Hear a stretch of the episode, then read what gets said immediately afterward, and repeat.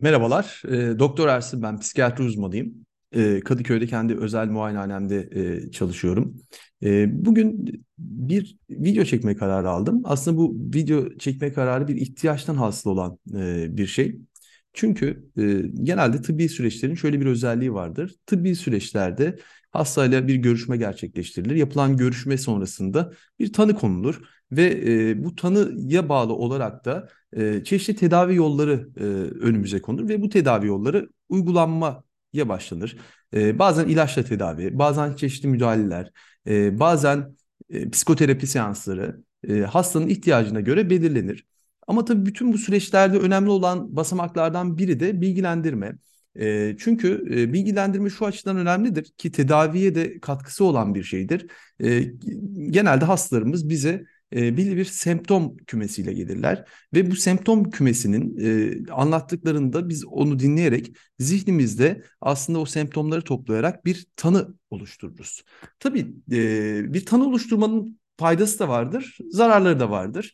Faydası şu, e, eğer bir tanı oluşursa e, bu tanı ile ilgili araştırmalar yapmak kolaylaşır. E, bu tanı yaşayan insanların e, kendi hastalık süreçlerini nasıl geçirdiğine dair veri toplamamız kolaylaşır. Ve araştırmalar da e, kolaylaşır.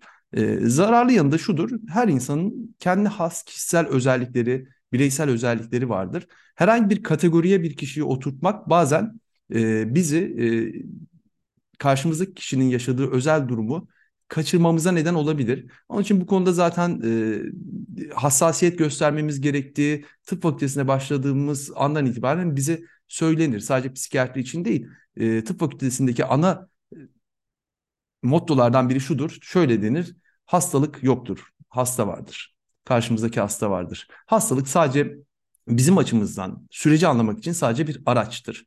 E, tabii e, bir psikiyatriste ya da bir doktora gittiğinizde size bir tanı konduğunda e, hastanın en tabi haklarından biri şudur. Hastalığının ne olduğu, e, ne yaşadığı, bu tarz durumlar yaşayan insanların e, nasıl tedavi süreçlerinden geçti, hangi tedavilerin faydalı olduğu, iyileşip iyileşmediği, iyileşecekse ne kadar sürede iyileşeceği, bunlar e, ya da yaşadığı şeylerin ne anlama geldiği, e, bunlar hastaların e, bilgi edinme açısından en tabi hakkıdır. E, biz de tabii seanslarda e, böyle içerikli e, konuşmalar gerçekleştiriyoruz. Biz bunlara e, psikiyatri psikoeğitim diyoruz. Psikoeğitim, iyi verilmiş psikoeğitim çok faydalıdır. Çünkü hastanın kendi zihnindeki belirsizlikleri aşmasında çok yardımcı olur.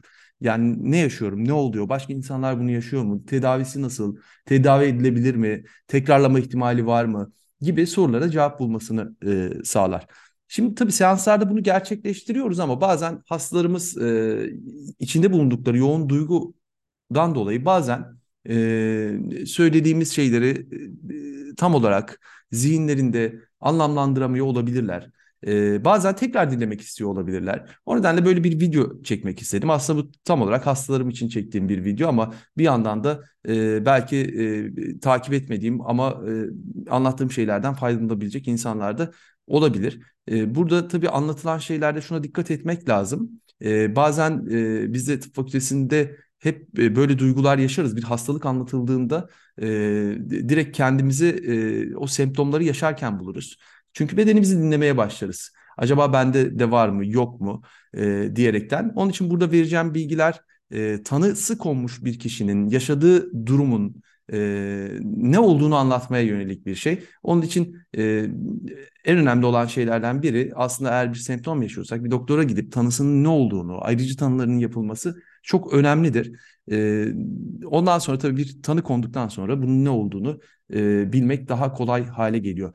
Kolay ama zor çünkü bir taraftan şöyle bir sıkıntımız da var e, bilgiye ulaşmak kolaylaştı ama doğru bilgiye ulaşmak çok kolay değil. Amacım burada biraz hem kendi hastalarıma hem belki bunu izleyecek insanlara faydalı olması açısından doğru bilgiyi vermek. Elimden geldiğince tabii anlatırken bazı her şeyi anlatmak mümkün değil. İmkan bulduğunca, dilimin döndüğünce, anlatabildiğimce anlatmaya çalışacağım bazı şeyleri.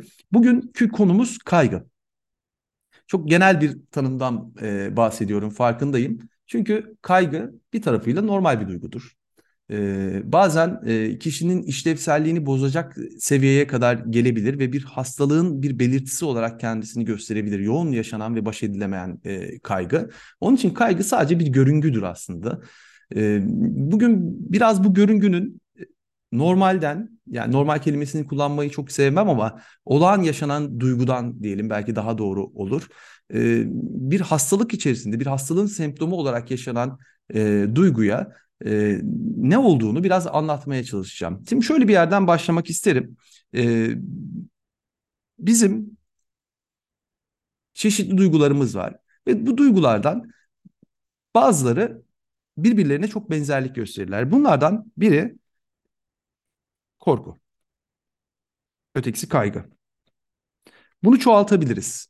Heyecan, panik, anksiyete biraz daha tıbbi bir dilden konuşursak endişe. Bunların hepsi aslında çok benzer yerlere dokunan kavramlar ama e, aralarında çeşitli dilsel farklılıklar, e, bazen çeşitli terminolojik farklılıklar olabiliyor. Bugün ben korku ve kaygı üzerinden anlatmak istiyorum.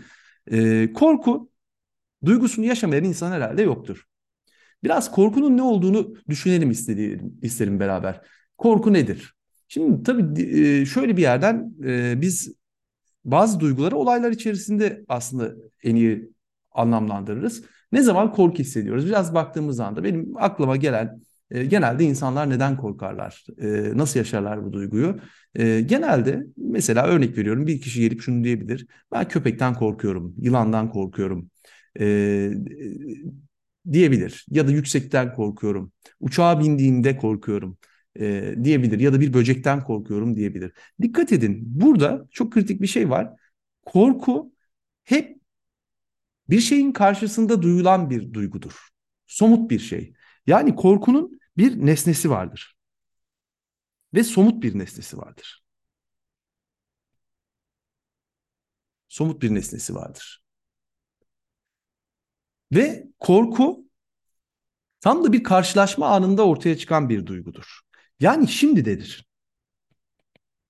Bir şeyle karşılaşırsınız ve bedeniniz o karşılaştığınız şeye karşı bir yanıt verir. Biz de bunu korku olarak tanımlarız.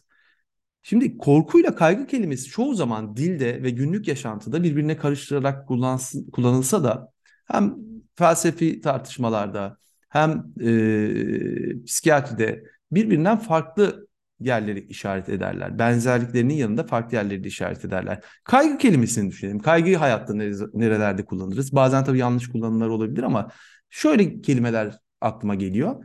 Gelecekten kaygılanırız. Değil mi? Yani geleceğimiz, yarın ne olacak? Bundan kaygılanırız. Ee, işten atılır mıyım, atılamaz mıyım? Kriz var.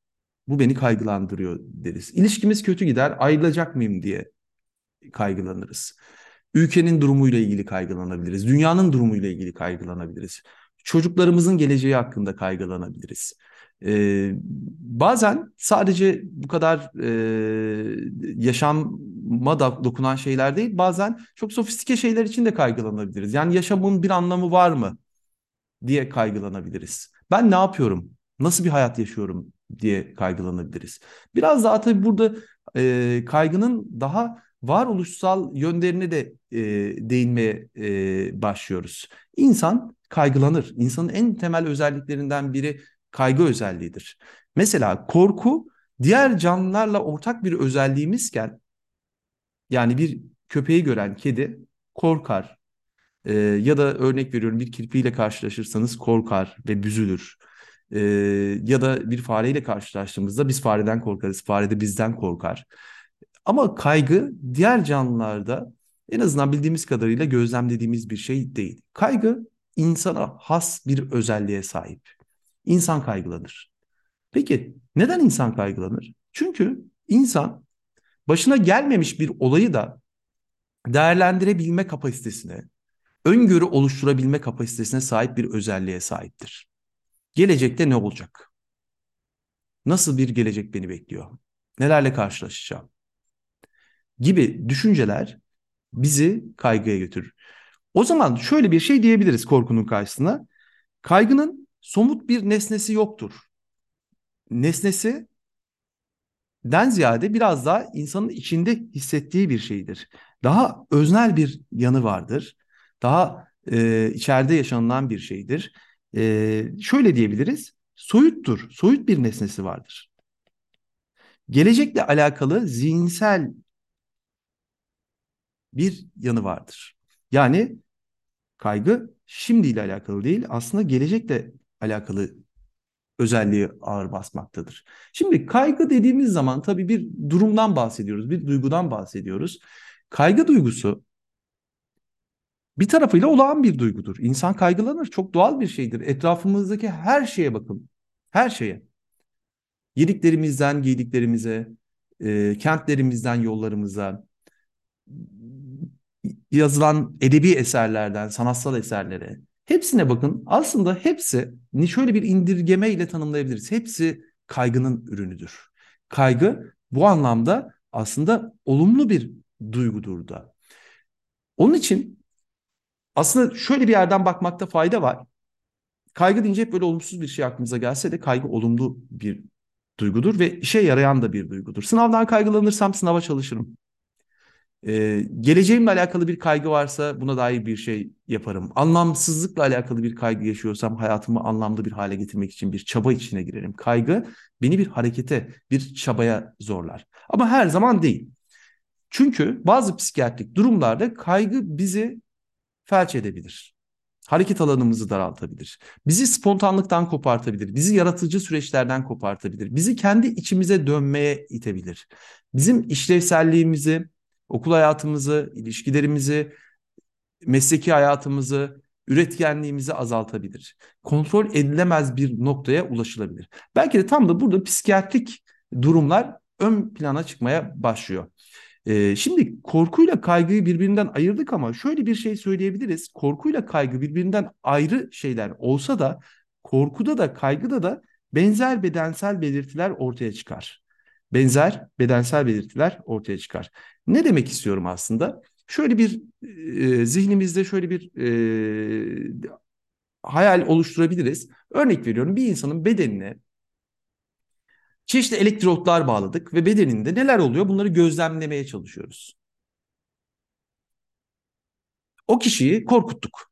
Korkulacak bir nesneyle karşı karşıya getirdik. Bedeni bir yanıt verdi. Sonra ona kaygı yaratacak çeşitli olaylar anlattık. İşte dünyanın durumu çok kötü, gelecek çok kötü e, gibi ve bir kaygı duygusu yaşamasına neden olduk. İkisinde de kişinin yaşayacağı şeyler birbirine benzer. Beden benzer bedensel tepkileri ortaya çıkartıyor. Yani iki kişinin iki kişinin ya da aynı kişinin de korku ya da kaygı duyduğunda o elektrotlarla bedeninden aldığımız verileri incelediğimizde şuna karar kılamayız eğer öyküyü bilmiyorsak. Kişi burada korkmuş mu, kaygılanmış mı? Belirlemek çok mümkün olmayabilir. Çünkü kaygıda da, da korkuda da beden benzer belirtiler ortaya çıkartır. Onun için belki de kaygıyla korkunun birbirine karıştırılmasının temel nedenlerinden biri bu. Benzer bedensel belirtilerle kendisini ifade eden süreçler. Şimdi biraz bu korku kaygı olayından bahsettik. Biraz daha olayın biyolojik kısmına e, yönelmek isterim. E, korkuda da kaygıda da bedenimiz benzer bedensel belirtiler veriyor dedik. Nedir bu bedensel belirtiler? Şimdi şöyle bir yerden daha biyolojiden e, gidelim. Daha tıbbi e, bir alana doğru yönelmeye başlayalım. Bizler bedenimizi çeşitli sistemlerle kontrol altında tutuyoruz. Tabii ki bu çok karmaşık sistemler aslında. Ee, buraya da biraz basitleştirerek anlatmak isteyeceğim. En temel sistemin ismi hepimizin duyduğu sinir sistemi. Sinir sisteminin şöyle bir özelliği var. Sinir sistemi dediğimizde insanın aklına genelde gelen şey beyin ama sadece beyin değil. Sinir sistemi tüm bedeni kapsayan, tüm bedenle iletişim halinde olan, tüm bedenden uyarılar alan ve bu uyarıları düzenleyen bir nöral ağ, sinir sistemi ağ aslında, sinir hücrelerinden oluşan bir ağ. Çeşitli alanlarda bu sinir sistemi özelleşmiş durumda. Şimdi sinir sisteminin yapısına baktığımızda şunu görüyoruz. Sinir sisteminin bir kısmı sinir sisteminin bir kısmı istemli çalışıyor.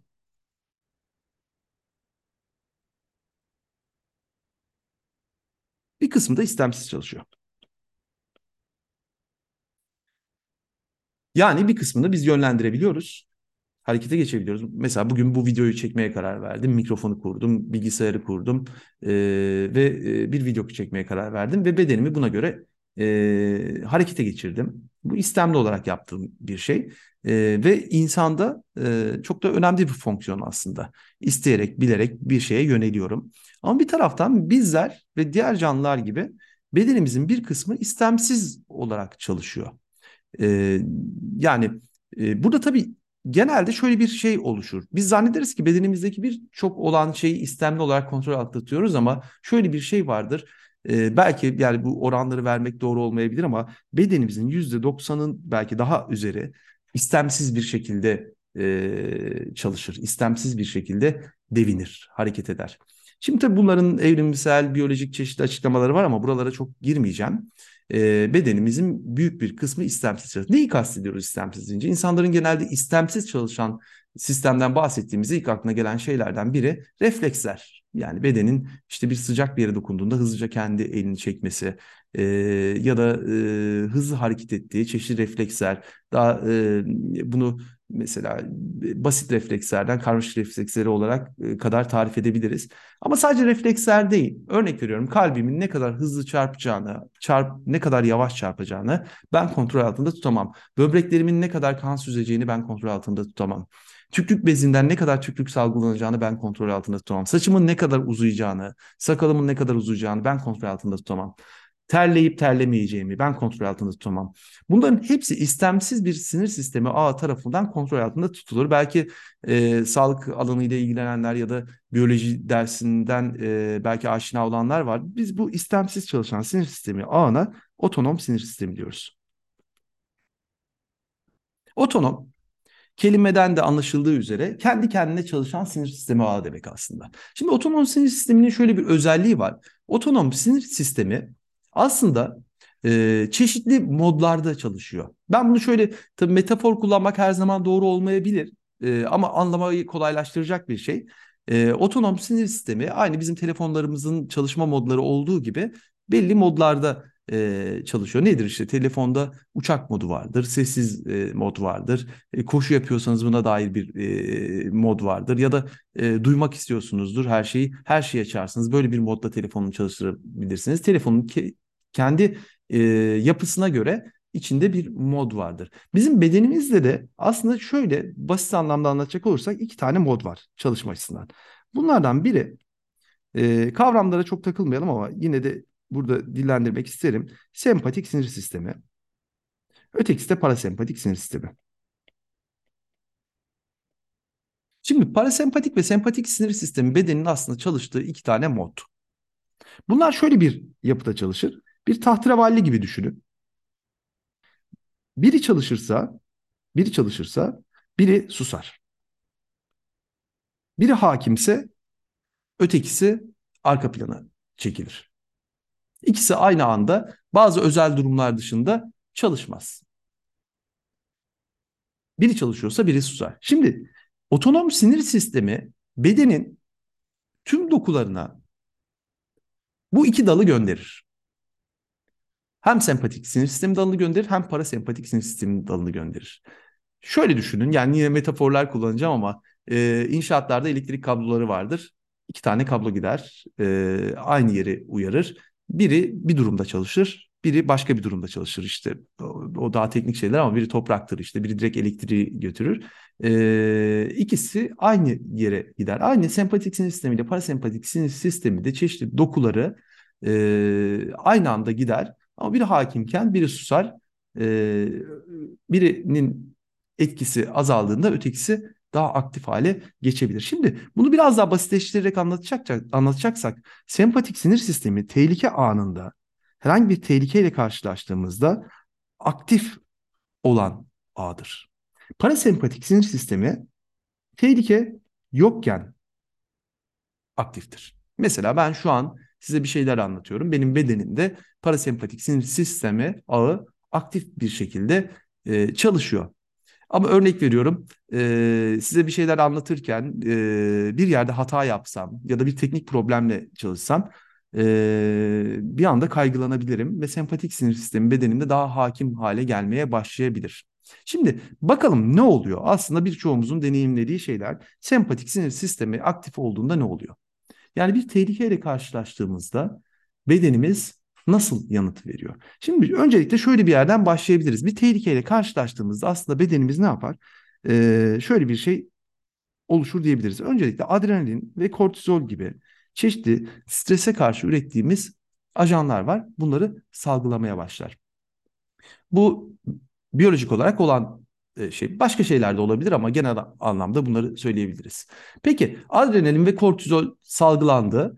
E, bedende nasıl yanıtlar oluşmaya başlar? Hepimizin bir tehlikeyle karşılaştığında bildiği üzere e, temel şeylerden biri çarpıntı. Bir çarpıntı oluşur değil mi? bembeyaz oluruz. Dilde de bunu çok güzel anlatan e, deyimler e, vardır. Bembeyaz oluruz anlatır yazıyorum ama e, hemen şuradan bembeyaz oluruz. Ne olur? E, deriz ki korkudan e, kireç gibi oldu e, deriz. Beti benzi sarardı, rengi attı deriz değil mi? İnsan bir tehlikeli bir durumla karşılaştığında gerçekten bembeyaz olur. Başka ne olur? Bedenimize nasıl yanıtlar? Ağzımız kurur değil mi? Dilimiz damağımız kurudu. Ağzımız kurur. Nefes nefese kalırız. Soluk soluğa kalırız bir tehlikeyle karşılaştığımızda. Sanki canımız e, nefesimizden çıkacakmış gibi bir duyguya e, kapılırız. Başka ne olur? E, bir tehlikeyle karşılaştığımızda uyuşmalar olabilir.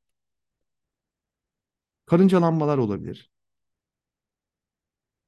Bunlar da sıklıkla gözlemlenecek. Kramplar olabilir. Bazen bulantı, kusma gibi durumlar ortaya çıkabilir. Bazen göz bebeğimiz fal taşı gibi açılır. Değil mi? Göz bebeği büyür.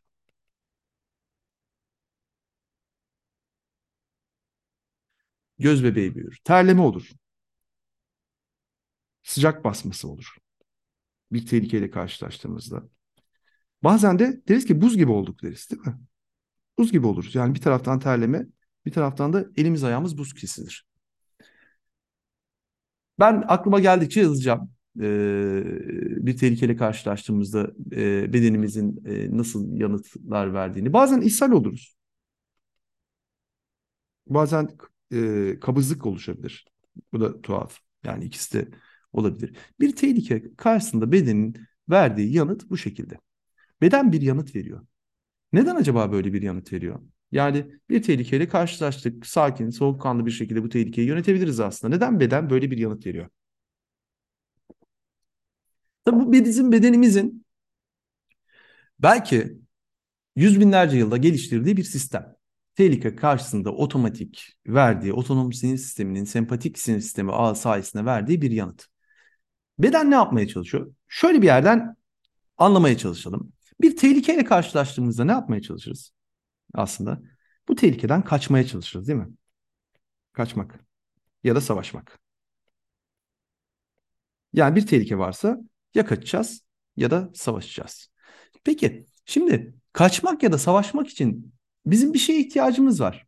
Ne ihtiyacımız var? Enerji ihtiyacımız var.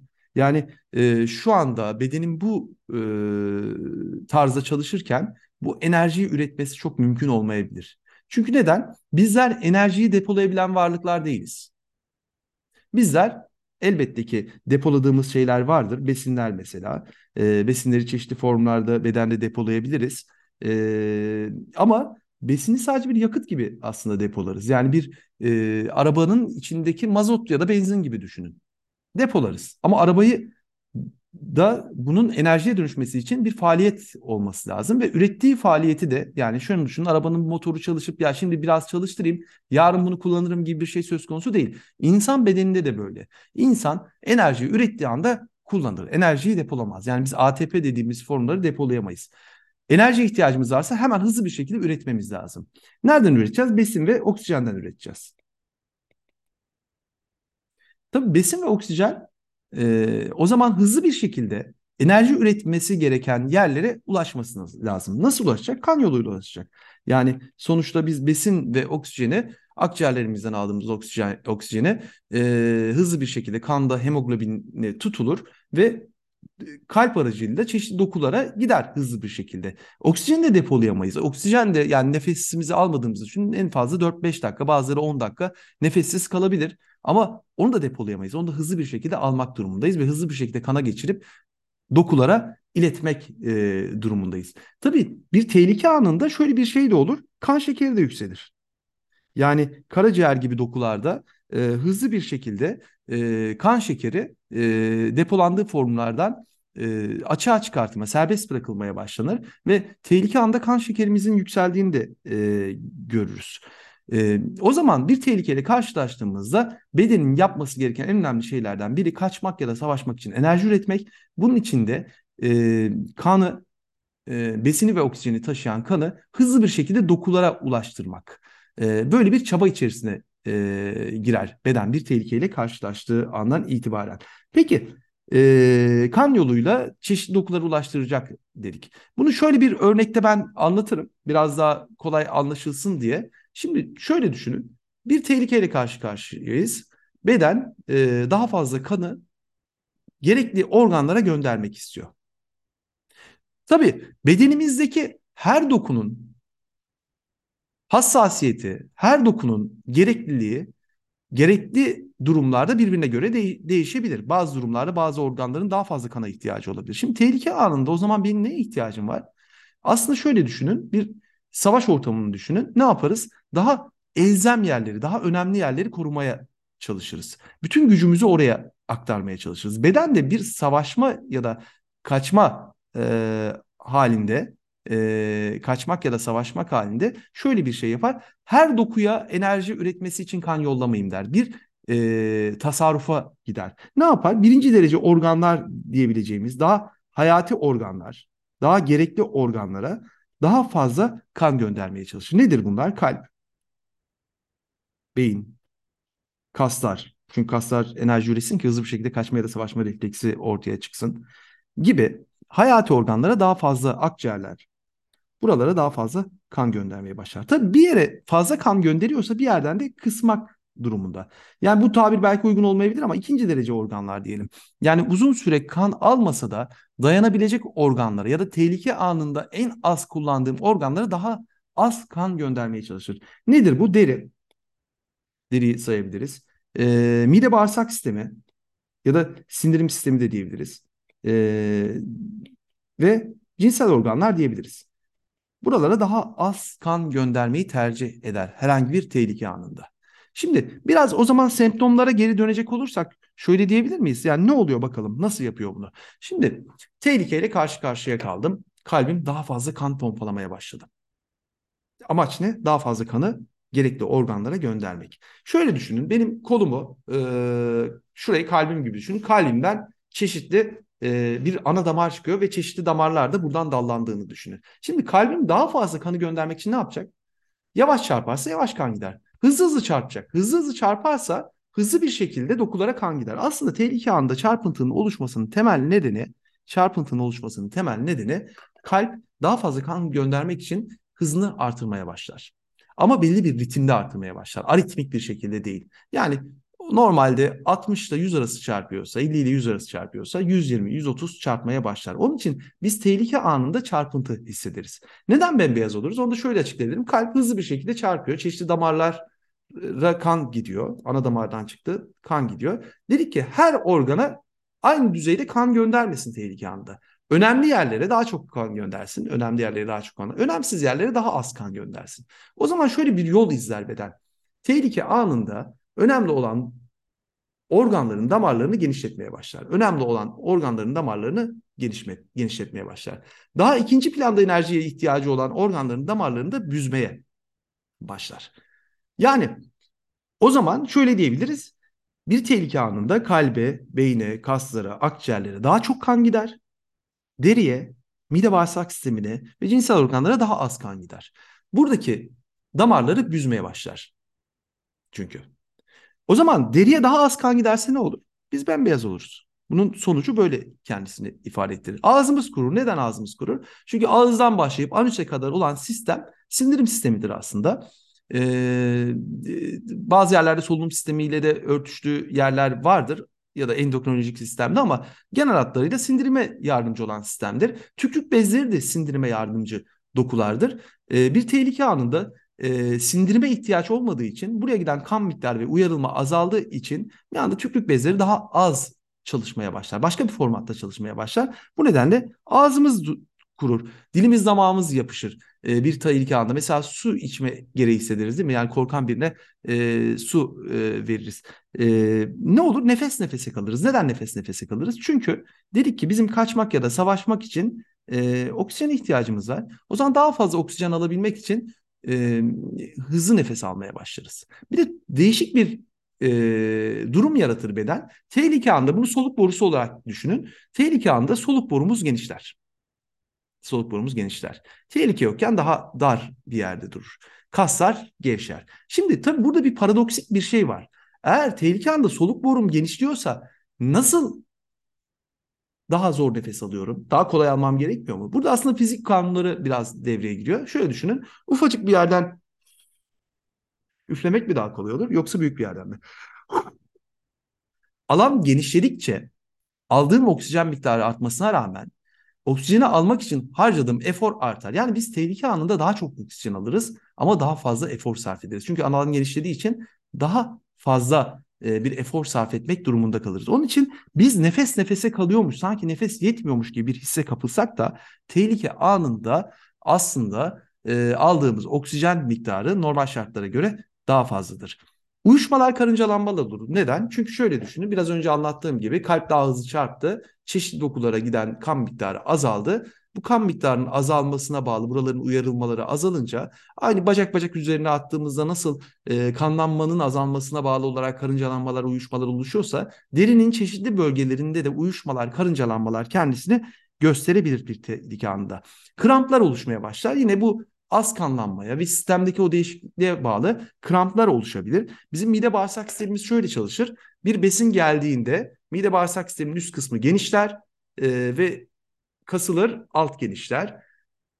Bu kasılır, alt genişler ve böyle bir hareketle aslında e, sindirim sisteminin içerisindeki e, içerik e, yol bulur. Besinler böyle yol bularak gider. Biz buna peristaltizm diyoruz. Bir tehlike anında sindirim sisteminin uyarılması azaldığı için bir anda hem orada oradaki kasılmalı, kasların kasılmalarında farklılaşmalar oluştuğu için kramplar oluşmaya başlayabilir. Yani bir tehlike anda midemize, karnımıza ağrılar girebilir. Yine derimizin çeşitli bölgelerinde kramplar oluşabilir. Yine e, kaslardaki kanlanma farklılıklarına bağlı kramplar oluşabilir. Bulantı kusmanın da temel nedeni budur. Mide bağırsak sistemi çalışmayınca o peristaltizm dediğimiz hareket durunca bulantı kusma e, gibi duygularda yaşayabiliriz. Göz bebeği büyür çünkü neden? Te- tehlike anında yakını daha fazla görmem lazım. Etraftan gelen ışığı daha iyi alabilmek için göz bebeği büyür. Çünkü küçüldüğünde daha uzağa rahat görürüm. Büyüdüğünde yakını daha rahat görürüm. Bir tehlike varsa yakındadır. Ondan kendimi korumak için aslında göz bebeğimiz büyür. Etrafı daha rahat görmek ister. Terleme sıcak basması olur. Neden? Çünkü e, kanlanmanın değişmesiyle bağlı olarak deriye daha az kan gitmesine bağlı. Çünkü deri bizim ısı kaybımızın en temel e, yerlerinden biridir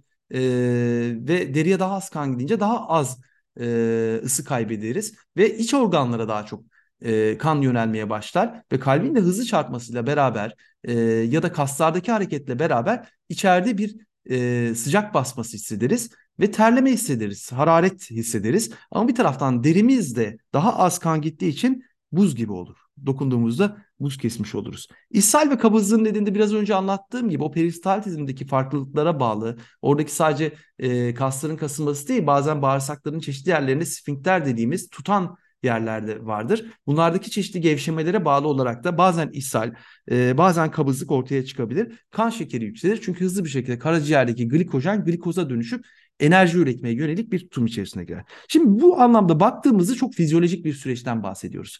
Ee, ve bu fizyolojik sürecin sonucunu aslında biz tehlike karşısında e, şöyle bir duyguyla yaşıyoruz. Buna korku diyoruz. Korku diyoruz. Şimdi korku anında yani bir tehlikeyle karşılaştığında ortaya çıkan durum bu. Bilelim ki korkuda ne oluyorsa kaygıda da benzer şeyler oluyor.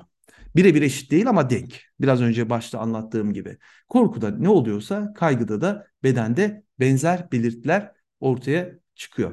Şimdi bu bir fizyolojik süreci tanımlıyor. Bizim genelde hastalarımızda en önemli gördüğümüz şeylerden biri şu. E, korku ya da kaygı atağı yaşayan insanlar e, genelde kendilerini ya acilde bulurlar ya kardiyoloğun karşısında bulurlar ya göğüs hastalıklarının karşısında bulurlar. Aslında şuradaki semptomlara baktığımızda yani bu semptomlara baktığımızda bu semptomların e, yaşandığı herhangi bir branşa gidebilirler. Yani çarpıntıdan çok rahatsız oluyorsa kardiyoloğa gidebilir. E, genelde dermatoloğa gitmezler ama e, bembeyaz olmayı şöyle tarif edebilirler. Herhalde bir kalp krizi geçiriyorum gibi e, tanımlayabilir insanlar. Nefes nefese kalırlarsa göğüs hastalıkları uzmanına gidebilirler. E, ya da işte kramplar, bulantı, kusma gibi şeyler yaşıyorlarsa bir gastroenteroloğa gidebilirler. Ya da acil servislere, dahiliyeye e, gidebilirler insanlar. İnsanlar e, buralara gittiklerinde genelde şöyle olur. Çeşitli tetkikler yapılır. İşte kalp krizini dışlamak için, astımı nefes almakta zorlanıyorum diyorsa astımı dışlamak için ya da çeşitli akciğer hastalıklarını, kalp hastalıklarını adlarını saymayayım. Bunları dışlamak için çeşitli tetkikler yapılır ve tetkikler yapıldıktan sonra genelde oradaki doktor şöyle söyler kişilere der ki sizin hiçbir şeyiniz yok. Her şey normal der. Şimdi tabii bu insanda şöyle bir duygu oluşturur. Ya ben bir şey yaşıyorum. Tam da bedenimde yaşıyorum. Yalan mı söylüyorum? Ee, der. Ve genelde doktorlar da şöyle derler, sizin psikiyatriste gitmeniz gerekiyor. İnsanların algısında, ben de acilde de çalıştım e, geçmişte. E, bunu söylediğimizde yani psikiyatriste gitmeniz gerekiyor dediğimizde genelde şöyle şeylerle karşılaşırdım acilde. Derlerdi ki yani hocam ben uydurmuyorum, yalan söylemiyorum. Kalbimde böyle böyle problemler var. E, yani tespit edememiş olabilir misiniz? Başka bir hastalık olabilir mi? Der. Şimdi o zaman şöyle bir şey diyelim. Yani gerçekten insan bir kaygı hata yaşadığında yani bedeninde bunlar olduğunda bir şey uydurmuyor. Gerçekten bir şey oluyor. Ama olan şey tamamen fizyolojik bir şey. Aslında kardiyologların e, ya da işte göğüs hastalıklarının e, yaptıkları tetiklerde buldukları şeyler fizyolojik şeyler. Oluyor bir şey ama fizyolojik oluyor. Patolojik bir şey değil bu.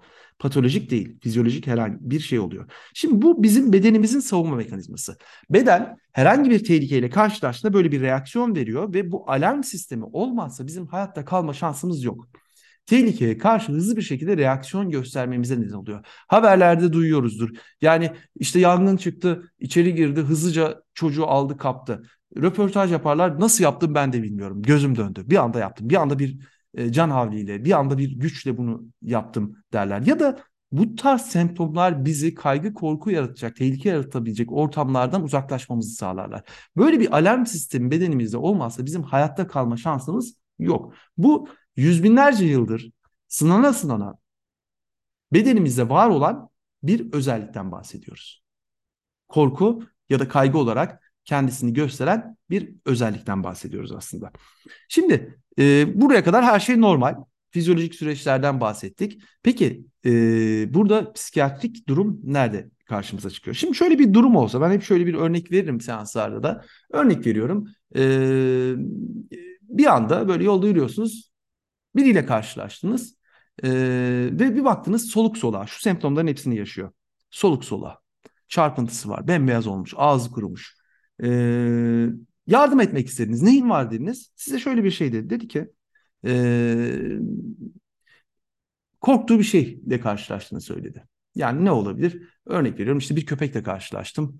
E, onun için bu hale geldim e, diyebilir. Tabi burada hep böyle korkutucu şeyleri, hayvanları vermeyelim örnek. Ya da eli bıçaklı biriyle karşılaştım. Orada biri küfür ediyordu bana. Onun için bende böyle belirtiler ortaya çıktı dediğini varsayalım. Ne yaparsınız o kişiye yardım etmek için? Alıp doktora götürür müsünüz? Muhakkak yani bir problem var mı yok mu diye bakarsınız ama dersiniz ki ya merak etme bak şu an öyle bir tehlike yok sakin ol. Ee, bir bardak su e, alayım şuradaki bakkaldan sana. Şurada bir otur bir soluklan kendine geleceksin deriz. Ve deriz ki yani korkmuş bedeninde böyle bir yanıt vermiş deriz. Ve bunu çok normal bir şekilde karşılarız aslında. Tam da e, acile gittiğimizde bir kaygı hatayla acile gittiğimizde bize e, kar, bizi karşılayan doktorun söylediği şeyi bu kişiye söyleriz aslında. Biz biraz daha ol, sakin ol. E, bu korku geçti, uzakta şu anda e, deriz. Şimdi ama tabii oradaki doktor psikiyatriste gidiyor. Çünkü neden? Diyor ki burada bir kaygı yaratan bir durum var. Hayatta bir stres faktörü olabilir. E, olayları stresli olarak algıladığı bir durum olabilir e, diye düşündüğü için aslında psikiyatriste daha detaylı değerlendirmek için gönderiyor olabilir. Şimdi e, bu dedik ki bizim bedenimizin alarm sistemi. ortada bir tehlike varsa bu alarm sistemi devreye giriyor. Muazzam, fizyolojik ve işlevsel bir özelliğe sahip. Ben bunu şöyle bir metaforla genelde kullanırım. Hastalarım bilirler. Ee, mesela arabalarda alarm sistemi var değil mi? Neden var arabada alarm sistemi? Ya da evimizde alarm sistemi var. Neden var? Bir tehlikeyle karşılaştığımızda ötsün ve bizi uyarsın ve önlem alalım diye var. Ee, ve bir hırsız geldiğinde, e, arabanın alarmı çaldığında bu normal karşıladığımız bir şeydir. Ve hatta bizim arabamızın çalınmasını engelleyebilir. Aynı bizdeki fizyolojik süreç gibi. Şimdi bazen arabaların alarmı her zaman tehlike varken mi çalar? Yani bazen ortada tehlike yok. Yani bir hırsız yok. Herhangi bir rahatsız verecek bir şey yok. Bir anda bakarız ki arabaların alarmı çalabilir. Ortada tehlike yok, arabanın alarmı çaldı. Aynı şey bizim bedenimiz için de geçerli. Yani gök gürledi, e, yüksek sesle e, ses çıkartan bir araba yanından geçti. Rüzgar esti, arabanın alarmı çaldı. E, biz buna her mahallede, her sitede böyle arabalar vardır. E, zırt pırt çalar alarmları e, ve biz de rahatsız oluruz. Aslında arabanın sahibi hiç rahatsız olmaz. Der ki çalar çalar susar der. Belki inip kapatma derdine bile girmez.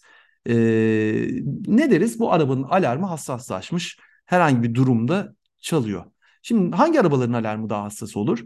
Ee, şöyle bir yine metafordan gidebiliriz. Eğer birinin e, arabası daha önce çalınmışsa e, ya da zor koşullarda bu arabayı almışsa, çok değer veriyorsa, önemliyse e, bu araba daha hassas bir alarm takabilir e, bu arabaya. E, ya da evine daha hassas alarm takabilir. Çok kolay bir şekilde öten bir alarm takabilir. Şimdi e, arabalar için bu metaforik yerden insan bedenine geçecek olursak bizde de bazen tehlike yokken bu biraz önce anlattığım sempatik sinir sisteminin aktivasyonu ortaya çıkabilir. Ortada tehlike yoktur.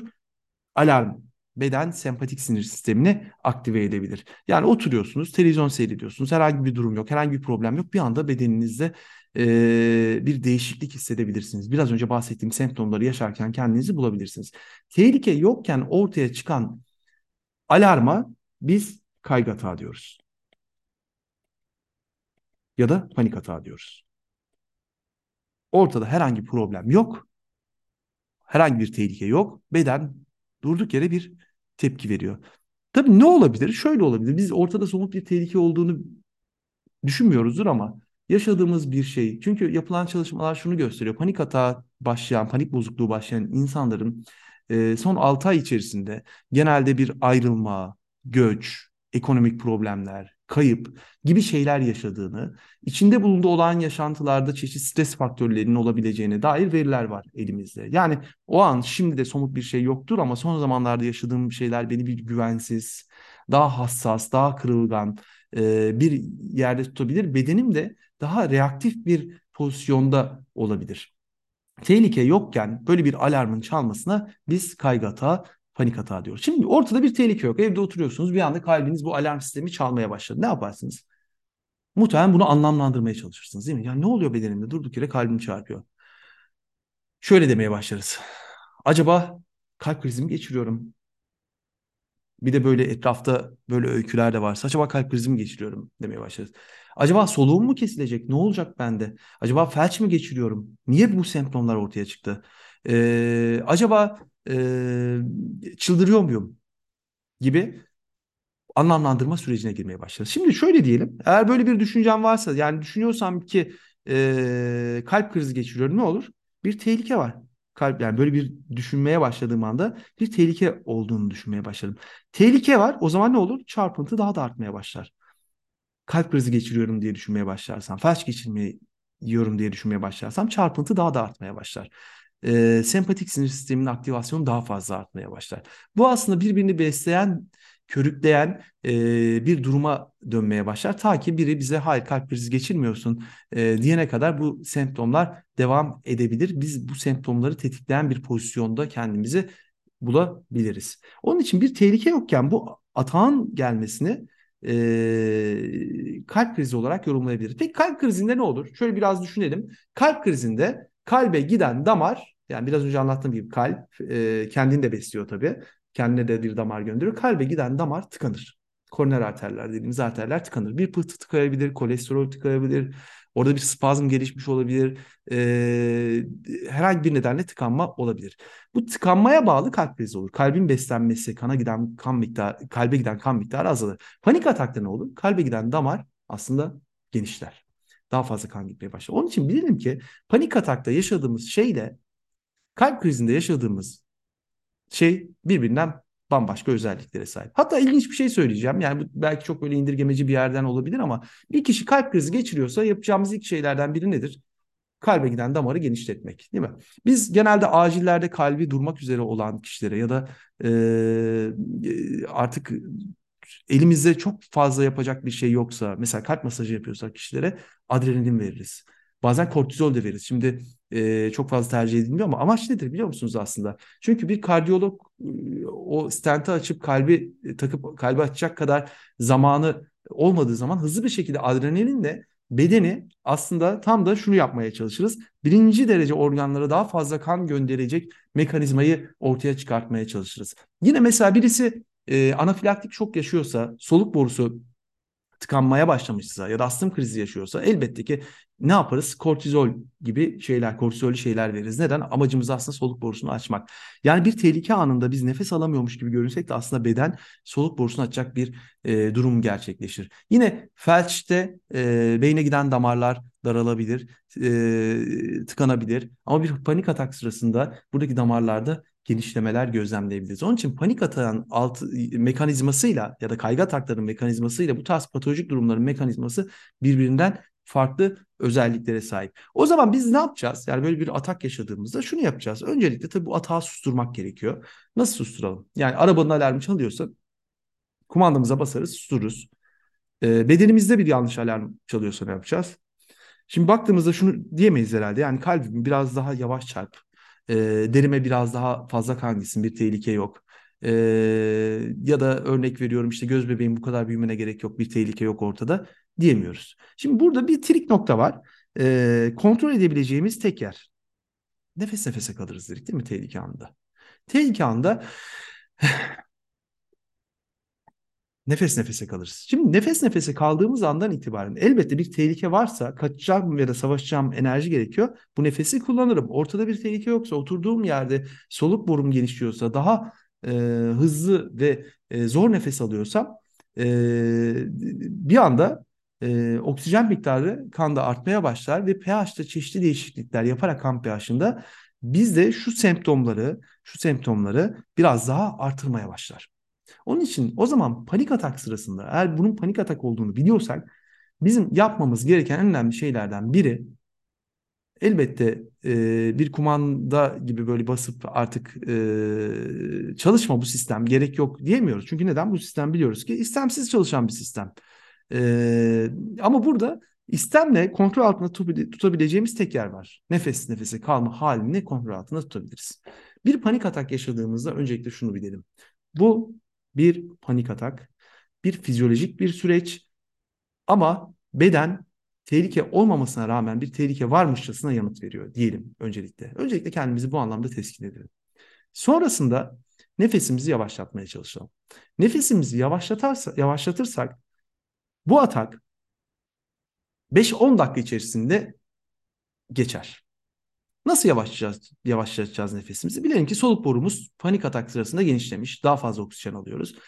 Onun için bu nefes açlığı hissetmemize rağmen nefesimizi olabildiğince yavaşlatmaya çalışacağız. Ne yapacağız? Burundan nefes alacağız. Çok derin nefes almamıza gerek yok. Tutacağız. 5'e kadar sayabiliriz. 6'ya kadar sayabiliriz. Kendimizi çok zorlamayacak bir şekilde. Sonra yavaş yavaş nefesimizi ağzımızdan vereceğiz. Sonra yine 5'e kadar sayacağız. 1, 2, 3, 4, 5. Amacımız 10 saniye gibi bir vakitte bir nefes alıp vermek. Normalde insan 3-4 saniyede bir nefes alıp verir. Amacımız olabildiğince nefesi yavaşlatmak. Biz olabildiğince nefesimizi yavaşlatırsak eğer, olabildiğince nefesimizi yavaşlatırsak eğer, bu atak 5 ile 10 dakika arasında kesilir, ortadan kalkar. Tabii bir Atak sırasında bunu gerçekleştirmek her zaman mümkün olmayabiliyor. Çünkü biz de acillerde panik atakla gelen hastalara nefesle beraber bunu yavaşlatmaya çalışabiliyoruz ama bazen kişi e, verdiğimiz e, komutları e, alamayabiliyor, bizi dinleyemeyebiliyor. Çok kendi içsel dünyasında, kendi bedeniyle ilgilenir bir vaziyette olabiliyor ve onun ona bu süreçleri anlatmak çok mümkün de olmayabiliyor. Nefesini yavaşlatmasını istememize rağmen hızlı nefes almaya devam edebiliyor. Böyle durumlar tabii ilaçla beraber bu kaygıları bastırabiliyoruz ama bu kaygıları hızlı bir şekilde bastıran ilaçlar uzun vadede e, çok da faydalı ilaçlar değiller. Çok genelleyici konuşuyorum ama çünkü bilelim ki biz bu kaygımızı kendi başımıza da kontrol altında tutabiliriz. Eğer bunu bilirsek, kendi başımıza kontrol altına alacağımızı bilirsek, bedenimizi kontrol altına alabileceğimizi bilirsek, çünkü bu istemsiz çalışan bir sistem. Bu sistemin tek açığı burası. E, bunu yapabilirsek ne olur? E, kaygı yaratan durumlardan kaçınma davranışı gelişir insanlarda genelde. Yani örnek veriyorum bir çarşıda pazarda kaygı hata yaşadıysanız bir daha çarşıya pazara gitmek istemezsiniz. Ya da e, yalnız kaldığınızda evde bir kaygı hata yaşadıysanız bir daha e, bu kaygı hatanı yaşarım diye yalnız kalmak istemezsiniz. Ya da uçağa bindiğinizde bu kaygı hatanı yaşadıysanız bir daha uçağa binmek istemeyebilirsiniz. Amacımız ne? Aslında bunun kontrol edilebilir bir süreç olduğunu bilmek.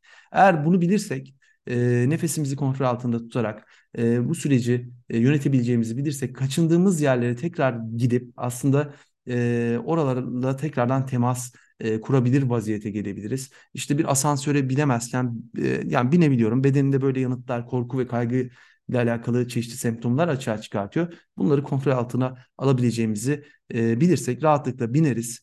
E, bindikleri de şunu görürüz. Ya artık buralara girdiğimde, bu ortamlarda bulunduğumda bu ataklar tekrarlamıyor. Bunu biliriz ve tam da tedavinin aslında önemli basamaklarından biridir bu. Onun için e, panik atak yaşadığımızda bilelim ki beden böyle bir fizyolojik yanıt veriyor. Bunu bilelim. Bu bir kalp krizi değil, e, bu bir felç değil ee, ama tabii burada şu önemli, bunun başta bir panik atak olduğunu bilmek önemli. Çünkü benim şöyle bir deneyimim de e, olmuştu acilde. Bir hasta gelmişti, e, göğüs anksiyete bozukluğu yaşayan bir şey. Göğsünde ağrı olduğundan bahsediyor. Hocam bu eskisi gibi değil, bambaşka bir şey. Çok başka bir şey hocam. Daha farklı bir şey yaşıyorum. E, demişti. Acile gelmişti. Gerçekten de e, baktığımızda kardiyak bir neden vardı altta. Onun için e, bu yaşadığımız anksiyete aslında o korkuda yaşadığımız şeylere tekrarlayan panik atak olarak dedikleri şeylere benzer kalp krizinde çok başka bir semptomoloji kendisini gösterir. Sıkışır gibi, boğulur gibi sanki buraya bir mengeneyle tıklıyormuşsunuz gibi bir şey e, olabilir. E, çeşitli farklı belirtiler olabilir. Onun için tabii nefesi e, yavaşlatmak bazen bu durumlarda işe yarayan bir şey. Çünkü kalbin çalışmasını azaltmak e, önemli olabilir. Onun için size önerim e, tabii ki eğer bunun panik atak olduğundan eminsek, biliyorsak e, nefesimizi yavaşlatarak e, bu kaygı ve ya da korku ataklarında da benzer şeyler yapabiliriz. Bunu kontrol altında tutabiliriz. Bu bizim açımızdan kaygıya yaklaşmak için temel şeylerden biri. Ee, şöyle bir şey de anlatmak isterim. Biz bazen panik atağın tehlikesiz bir şey olabileceğini gösterebilmek için şöyle bir şey yaparız. Hastalarımıza panik atak geçirtiriz e, seans sırasında panik atak geçirtiriz. Nasıl yaparız biliyor musunuz? Hızlı hızlı nefes almasını isteriz. Çok hızlı nefes alırsan panik atak geçireceksin deriz. Hatta ben bazen seanslarda bazı hastalarımda şahit olmuştur. E, bir pulse oksimetri takarım e, ve kalp atımının ne kadar hızlandığını gözlemlemelerini isterim. Kan oksijen saturasyonunun arttığını gözlemlemelerini isterim. Sonra da bu atağı orada e, nasıl e, nefesimizi kontrol ederek e, kontrol altında tutabildiğimizi e, görmesini isterim. E, çünkü bunu gördüğünde evet tamam bedenimde bunlar oluyor. E, ben de bunu kontrol altında alabiliyorum diyebilir. Tabii bir tehlike, bir e, kriz anında o krize biraz önce anlattığım gibi müdahale etmek o kadar kolay olabilmiyor. Onun için size önerim şu eğer panik atak ya da anksiyete atakları yaşıyorsanız şunu yapabilirsiniz. E, her gün yatmadan önce e, bu nefesi yavaşlatma egzersizlerini, nefes egzersizleri diye de geçebilir. Yapabilirsiniz. Yani burundan nefes alıp 5 saniye tutup ondan sonra ağızdan verip 5 saniye tutup bedenimizin nasıl yavaşladığını gözlemleyebiliriz. Bunu bir tatbikat gibi düşünün. Tatbikatı yaparsanız sık sık o kriz anları geldiğinde de e, bunu uygulayabilmek daha kolay olabilir. Hem uykuya dalmamızı kolaylaştırıcı bir özelliği olabilir. Onun için anksiyete yaşayan, anksiyete atakları yaşayan insanlara ben e, bu egzersizleri akşamları yatmalı, yatmadan önce yapmalarını, bir tatbikat gibi yapmalarını öneririm. E, zaten bu bilgilere sahip olmak bazen başlı başına anksiyeteyi ortadan kaldıran bir duruma da dönüyor. E, nefes egzersizlerinde de bunu kontrol altında e, tutabiliriz. E, bugünlük benim anlatacaklarım bu kadar. E, umarım e, faydalı e, bir e, video olmuştur. Biraz yazarak anlatmak da istedim.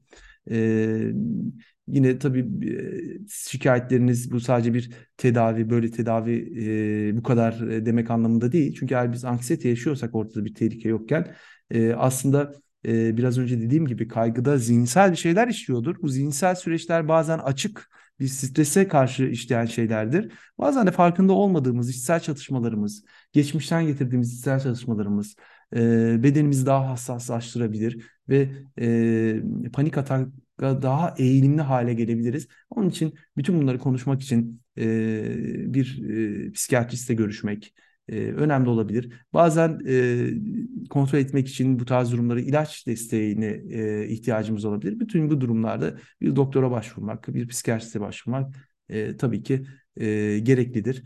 E, çok teşekkür ederim beni dinlediğiniz için. Umarım faydalı olmuştur. E, beni seanslarda e, anksiyete mekanizmasını anlattığım hastalarıma da belki bir tekrar olmuştur diye umuyorum. Tabii benzer şeyleri anlatıyorum. Onun için diyebilirsiniz e, aynı seansta anlattığı gibi anlattı diyebilirsiniz. Yani çünkü e, farklı e, bilinen bu, e, realite bu. E, farklı şekillerde de anlatılabilir. Ben böyle anlatmayı tercih ediyorum. Çok teşekkür ederim dinlediğiniz için. E, ileride böyle videolar çekmeyi planlıyorum. E, çeşitli hastalıklar hakkında e, bilgilendirme videoları. E, umarım faydası olur diye düşünüyorum. E, herkese e, sağlıklı günler diliyorum.